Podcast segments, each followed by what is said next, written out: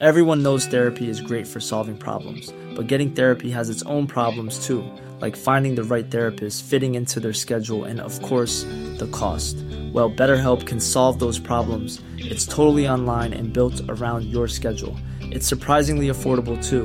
Connect with a credentialed therapist by phone, video, or online chat, all from the comfort of your home. Visit betterhelp.com to learn more and save 10% on your first month. That's BetterHelp, H E L P.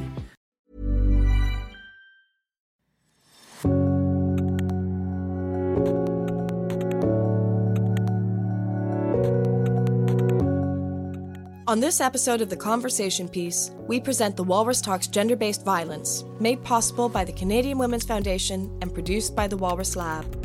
On the podcast, experts from various industries talk about supporting abuse survivors and changing a culture of violence that happens behind closed doors. If you're not in an intimate partner relationship or part of a particular gender group, is it your business or place to get involved if issues arise? Can you actually help a coworker, family member, friend, or peer if you suspect they're being abused? Most people still feel a stigma that this should be dealt with behind closed doors. Welcome to the Walrus Talks Gender Based Violence, a series of episodes made possible by the Canadian Women's Foundation and produced by the Walrus. I'm Emma Mackenzie Hillier. 44% of all women experience psychological, sexual, or physical intimate partner violence in their lifetime. Two thirds of us know a woman who has experienced this. A woman is killed by violence every 48 hours. This usually only accounts for what is reported, as a lot of this still happens behind closed doors. Paulette Senior is the CEO and president of the Canadian Women's Foundation. She explains how confronting biases around gender based violence is critical for supporting survivors and outlines what tools are available to those in crisis through the Canadian Women's Foundation. Paulette spoke at the Walrus Talks Gender Based Violence.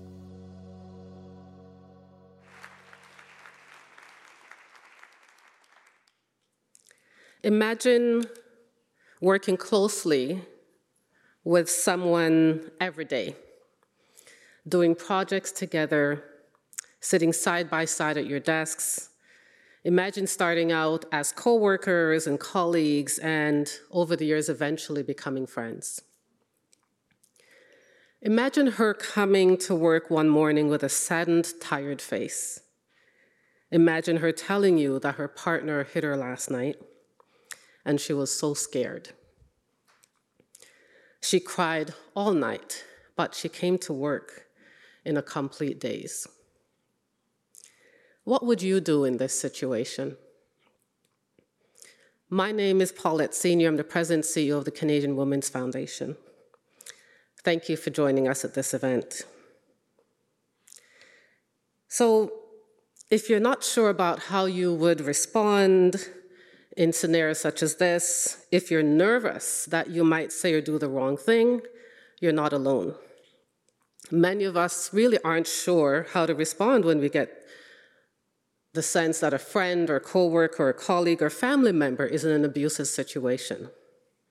We're not well equipped to respond to gender based violence, whether it's intimate partner abuse, sexual assault and harassment, or domestic violence. It's not something that we openly talk about. So, no wonder we hold conflicting views about it. A Canada-wide poll by the Canadian Women's Foundation found that 90% of people believe everyone has a responsibility to stop gender-based violence. But at the same time, 23% of people say intimate partner violence is none of my business if it doesn't directly involve me. So there is a gap. There's a gap between our anti violence values and our competence and confidence to play an anti violence role in real life. In recent years, we've seen increased public awareness and accountability about abuse, uh, abuse of women, girls, and gender diverse people and it's quite a common experience. But increased awareness might obscure the reality that many still view gender based violence as an ugly, unmentionable topic that should actually stay behind closed doors. And perhaps we're prone to assume abuse is a rare occurrence between dysfunctional people in dysfunctional circumstances, unlikely to happen to people we know and love. Maybe we go even further. Maybe we're prone to judge those who, who face abuse, presuming they made the wrong choices to be in that particular position. But our typical mental biases play out in our perceptions of abuse as much as anywhere else in life. Normalcy bias, for example, means that we don't imagine abuse will affect us directly, even as it affects others. Optimism bias means we overestimate favorable outcomes even in unsafe and dangerous situations. The valence effect causes us to think good things are more likely to happen to us and the people we love rather than bad things. The ostrich effect, burying your head in the sand, means we tend to avoid unpleasant information altogether. Yet facts confront our biases head on. 44% of all women in Canada experience psychological, sexual, or physical violence from an intimate partner in their lifetimes. Two thirds of people know a woman who has experienced physical, sexual, or emotional abuse. A woman or girl is killed by violence every 48 hours. Remember, estimates of gender based violence rates based on healthcare police reports underestimate its prevalence. Most of this abuse goes completely unreported.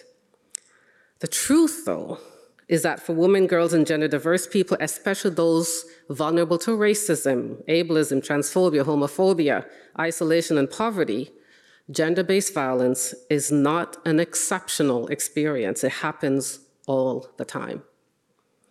And even in our psychological or cultural denial, I believe deep down we know this to be true. Because there's an antithetical sense in which we understand the risk to women, girls, and gender diverse people, we're told to watch our backs, cover our drinks, not accept rides, not party too hard, be out too late, or dress too tight. We're expected to be aware of our environment, know the right streets to stroll, travel in packs, grip our keys, wear sensible shoes, swipe carefully, and don't forget to notice the red flags. We're told we need to defend ourselves, or we're not smart. We live in deep, deep contradictions. So, in the grip of under acknowledged high risk of gendered abuse, even higher for those of us who are marginalized, we're expected to be warriors for our own safety, be victimized people. But victimized people cannot expect to get safer all on their own. Take it from me. I know what it's like to be trapped in an abusive home because I feared for my life and that of my child. I know what it's like to be at greater risk because I told him I was going to leave. That's why we cannot wait. We have to be proactive about building safety for abuse survivors. And we all have a part to play in transforming our culture, as you heard before, of stigma and silence about abuse to a culture of safety and support for those at risk the Canadian Women's Foundation launched a signal for help when the COVID pandemic meant those being abused were trapped at home in, with their abusers. And as you heard before, it means that you need to check in with someone safely because they need help. But within months, the signal for help uh, spread across social media and the news like wildfire, and women and girls across the globe used it to get help in dangerous situations. But the signal is only as good as its response. And just like we train people to do CPR, we knew we could train people to recognize signs of abuse and support their family and friends at risk so that they know they're not alone. Over 50,000 people actually signed up to be Signal for Help responders and counting. What can you do if you think your friend, family, or coworker is going through abuse? Be non judgmental. Let them know you'll support them no matter what. Ask them what they need from you and follow their lead. Second, know that local services, crisis lines, and employee assistance programs you cannot refer them to for more specialized help from experts. Third, sign up at signalresponder.ca to get the tools, tips, and training to learn how to better support abuse survivors in your life. So imagine along with me what would happen if you did this and you knew how to support that colleague when they turned to you for much needed support. Imagine if everyone in this room and in Canada and across the world made it their business to learn these skills. And finally, imagine with me the impact we could make and the stories we could change. Thank you.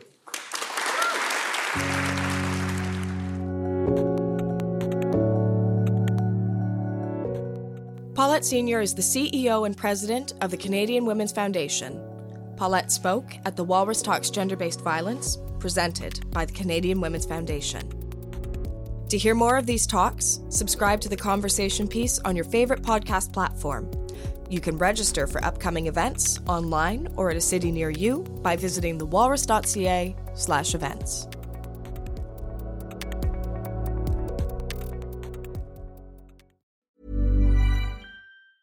Planning for your next trip? Elevate your travel style with Quince. Quince has all the jet setting essentials you'll want for your next getaway, like European linen, premium luggage options, buttery soft Italian leather bags, and so much more. And is all priced at 50 to 80% less than similar brands. Plus, Quince only works with factories that use safe and ethical manufacturing practices. Pack your bags with high-quality essentials you'll be wearing for vacations to come with Quince. Go to quince.com/pack for free shipping and 365-day returns.